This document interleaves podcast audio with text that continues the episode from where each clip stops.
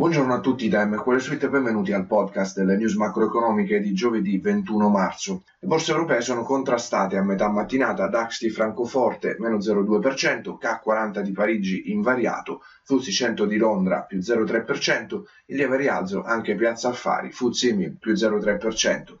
Preso atto che la Federal Reserve è al loro fianco, accomodante e attenta nel garantire condizioni ideali per l'espansione del ciclo economico, le borse si placano, si riduce al minimo la volatilità. Variazioni modeste ieri sera a Wall Street, non molto ampie stanotte in Asia, Hong Kong più 0,1%, CSI 300 dei listini di Shanghai e Shenzhen più 0,1%, Tokyo è rimasta chiusa per una festività.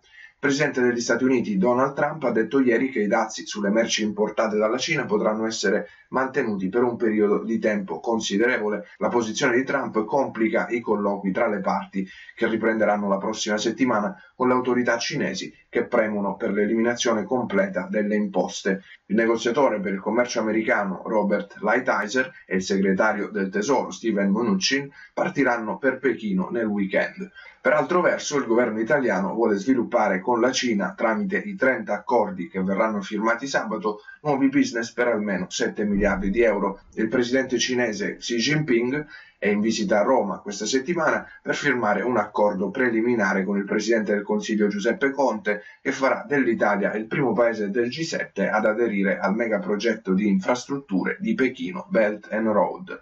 Tra i 30 accordi in programma, hanno riferito a Reuters fonti vicine ai negoziati, uno potrebbe consentire alla Cassa Depositi e Prestiti di vendere Panda Bond in yuan sul mercato cinese per finanziare investimenti di società italiane in Cina. L'oro ha approfittato della discesa dei rendimenti e di quella del dollaro, allungando di mezzo punto a 1319 dollari l'oncia L'inaspettato e fortissimo calo delle scorte di petrolio dagli Stati Uniti ha spinto all'insù il prezzo del greggio Brent e WTI. Questa mattina, dopo nuovi massimi, la corsa sembra rallentare. Per quanto riguarda il mercato valutario, la Banca Centrale degli Stati Uniti ha garantito tassi sui livelli attuali 2,25%, 2,50% fino alla fine dell'anno. Nel 2020 il costo del denaro tornerà a scendere probabilmente già nei primi mesi.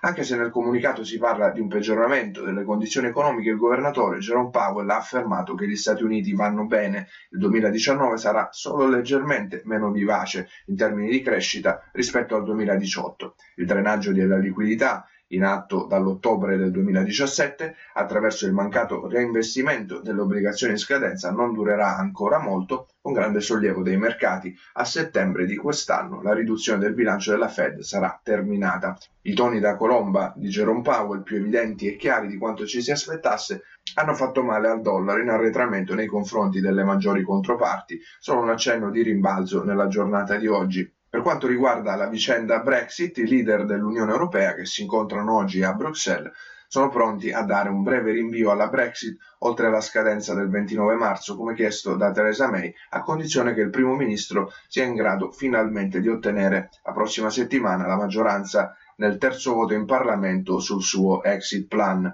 L'eventuale rinvio dovrà essere approvato all'unanimità dai 27 paesi del blocco. La Francia ha minacciato di rifiutare le richieste della May, mentre membri dell'esecutivo dell'Unione Europea hanno detto che il Regno Unito dovrà essere fuori entro il 23 maggio per evitare di prendere parte alle imminenti elezioni europee. Per questo rapporto macroeconomico è tutto, vi ringrazio per l'attenzione. Vi do appuntamento al report fine giornata di questa sera, per il resto vi auguro una buona giornata e buon trading dal team di MQL Suite.